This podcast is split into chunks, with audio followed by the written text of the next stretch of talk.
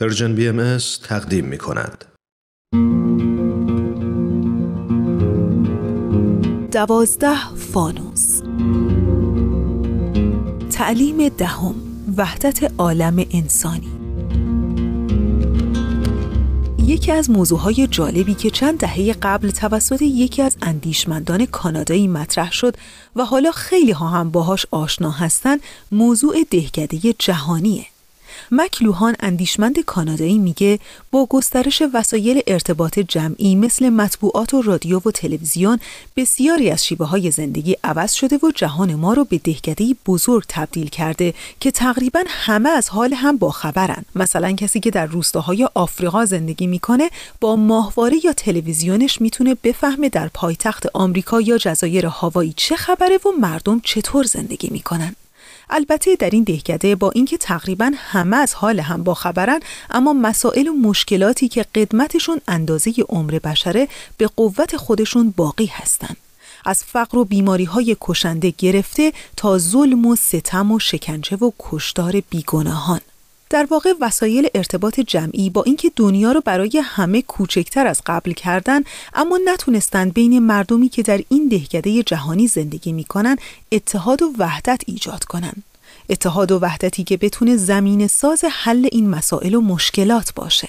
نه تنها وسایل ارتباط جمعی بلکه سیاستمداران و ارگانها و نهادهایی مثل سازمان ملل متحد هم قادر به ایجاد وحدت عالم انسانی نبوده و نیستند. وحدت عالم انسانی یکی از تعالیم اجتماعی دیانت بهایی است و البته به نوعی هدف دیانت بهایی است. ولی منظور از این وحدتی که در آین بهایی مطرح شده چیه؟ آیا قراره که در مسیر این وحدت همه تنوعهای فرهنگی، بومی و مذهبی کمرنگ بشه یا از بین بره؟ دکتر بهروز ثابت کارشناس مسائل اجتماعی در توضیع وحدت در کسرت در آین باهایی اینطور میگه به این معنا نیست که ما می‌خوایم تمام مردم دنیا رو یکسان بکنیم و تفاوت‌های دینی و یا ملی و یا اجتماعی رو در نظر نگیریم. بلکه برعکس معتقدیم این تفاوت‌ها در آثار بهایی بهش اشاره شده مثل تفاوت‌های گل هست در یک گلستان در یک باغی که سبب رونق و زیبایی و شکوه اون باغ و گلستان میشه. لذا این تغییرات و این تنوعاتی که در حیات انسان هست اینها لازم هست و در حقیقت بایستی اون وحدت از بطن این تنوعات و کسرت ها به وجود بیاد.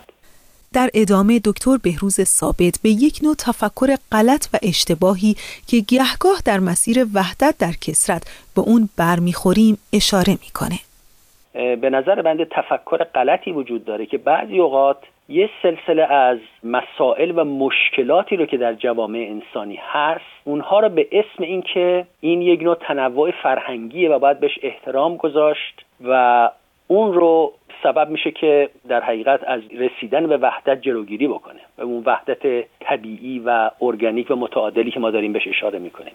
یعنی فیلم مثل اگر یک جامعه بنابر عقاید مذهبی و یا فرهنگی خودش دخترها نباید به مدرسه برن و بگن این فرهنگ ماست. هدف باهایی این نیست که این فرهنگ رو هم بیاره و بخواد در وحدت بهش رسمیت و مشروعیت بده. نه یک قالب وسیعتر اون رو ما اسمش تنوع نمی‌ذاریم اسمش رو کسرت نمی‌ذاریم.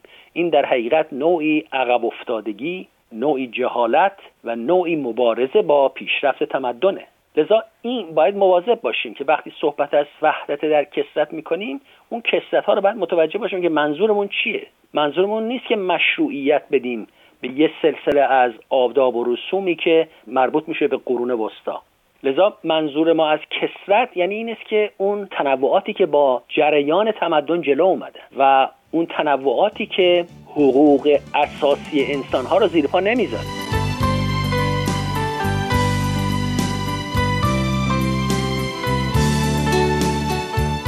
فرح دوستار جامعه شناس معلف و کارشناس امور سیاسی وحدت در کسرت رو به وحدت بین اعضای یک خانواده تشبیه می‌کنه.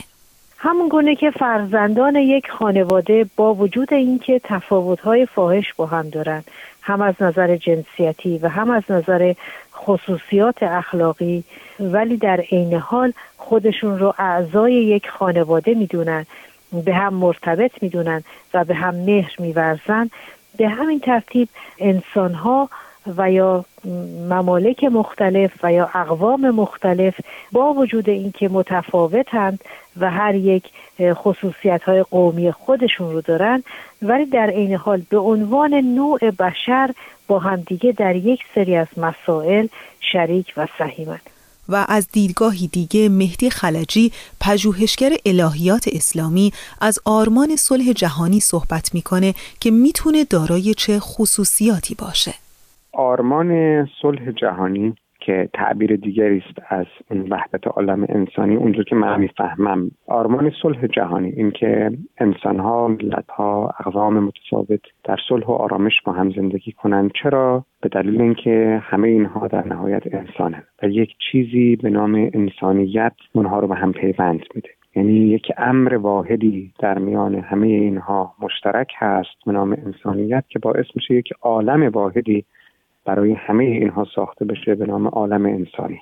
این یکی از درخشانترین و متعالیترین آرمان های بشریه و هیچ شکی نیست که یک آرمان مقدسی است. علت این هم که مقدسه این هست که ورای یک شخص و یک قوم و یک ملت و یک دین هست بلکه به همه انسان ها در همه زمان ها و در همه مکان ها تعلق داره و این خیر قایی است یعنی خیر نهایی است. به دلیل اینکه فراگیرترین نوع خیره.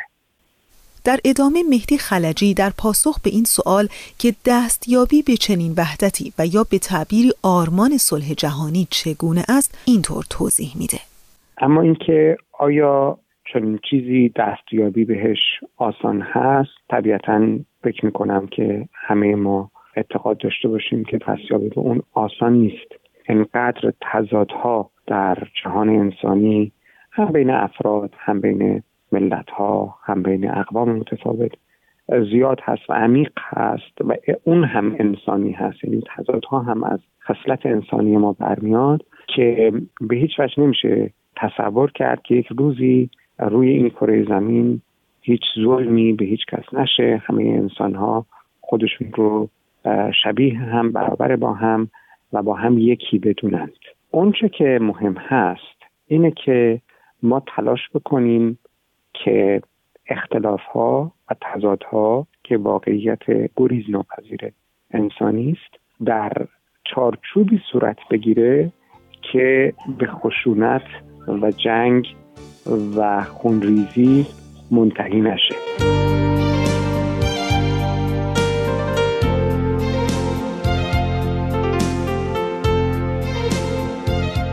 در نهایت مهدی خلجی به وجود یک نوع آرمان صلح بین ملل پس از جنگ جهانی دوم در اروپا اشاره می‌کنه.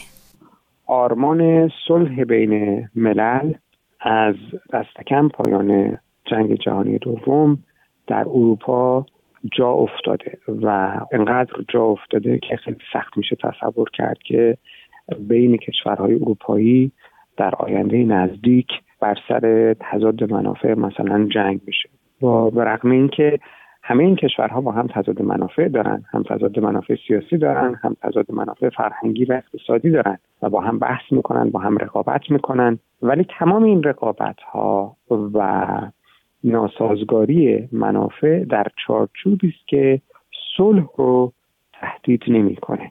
میشه امیدوار بود یک روزی در خاورمیانه که امروز از خشونت و جنگ عمیقا رنج می‌بره. ایده صلح یا اونچه که شما وحدت عالم انسانی مینامین تحقق پیدا بکنه.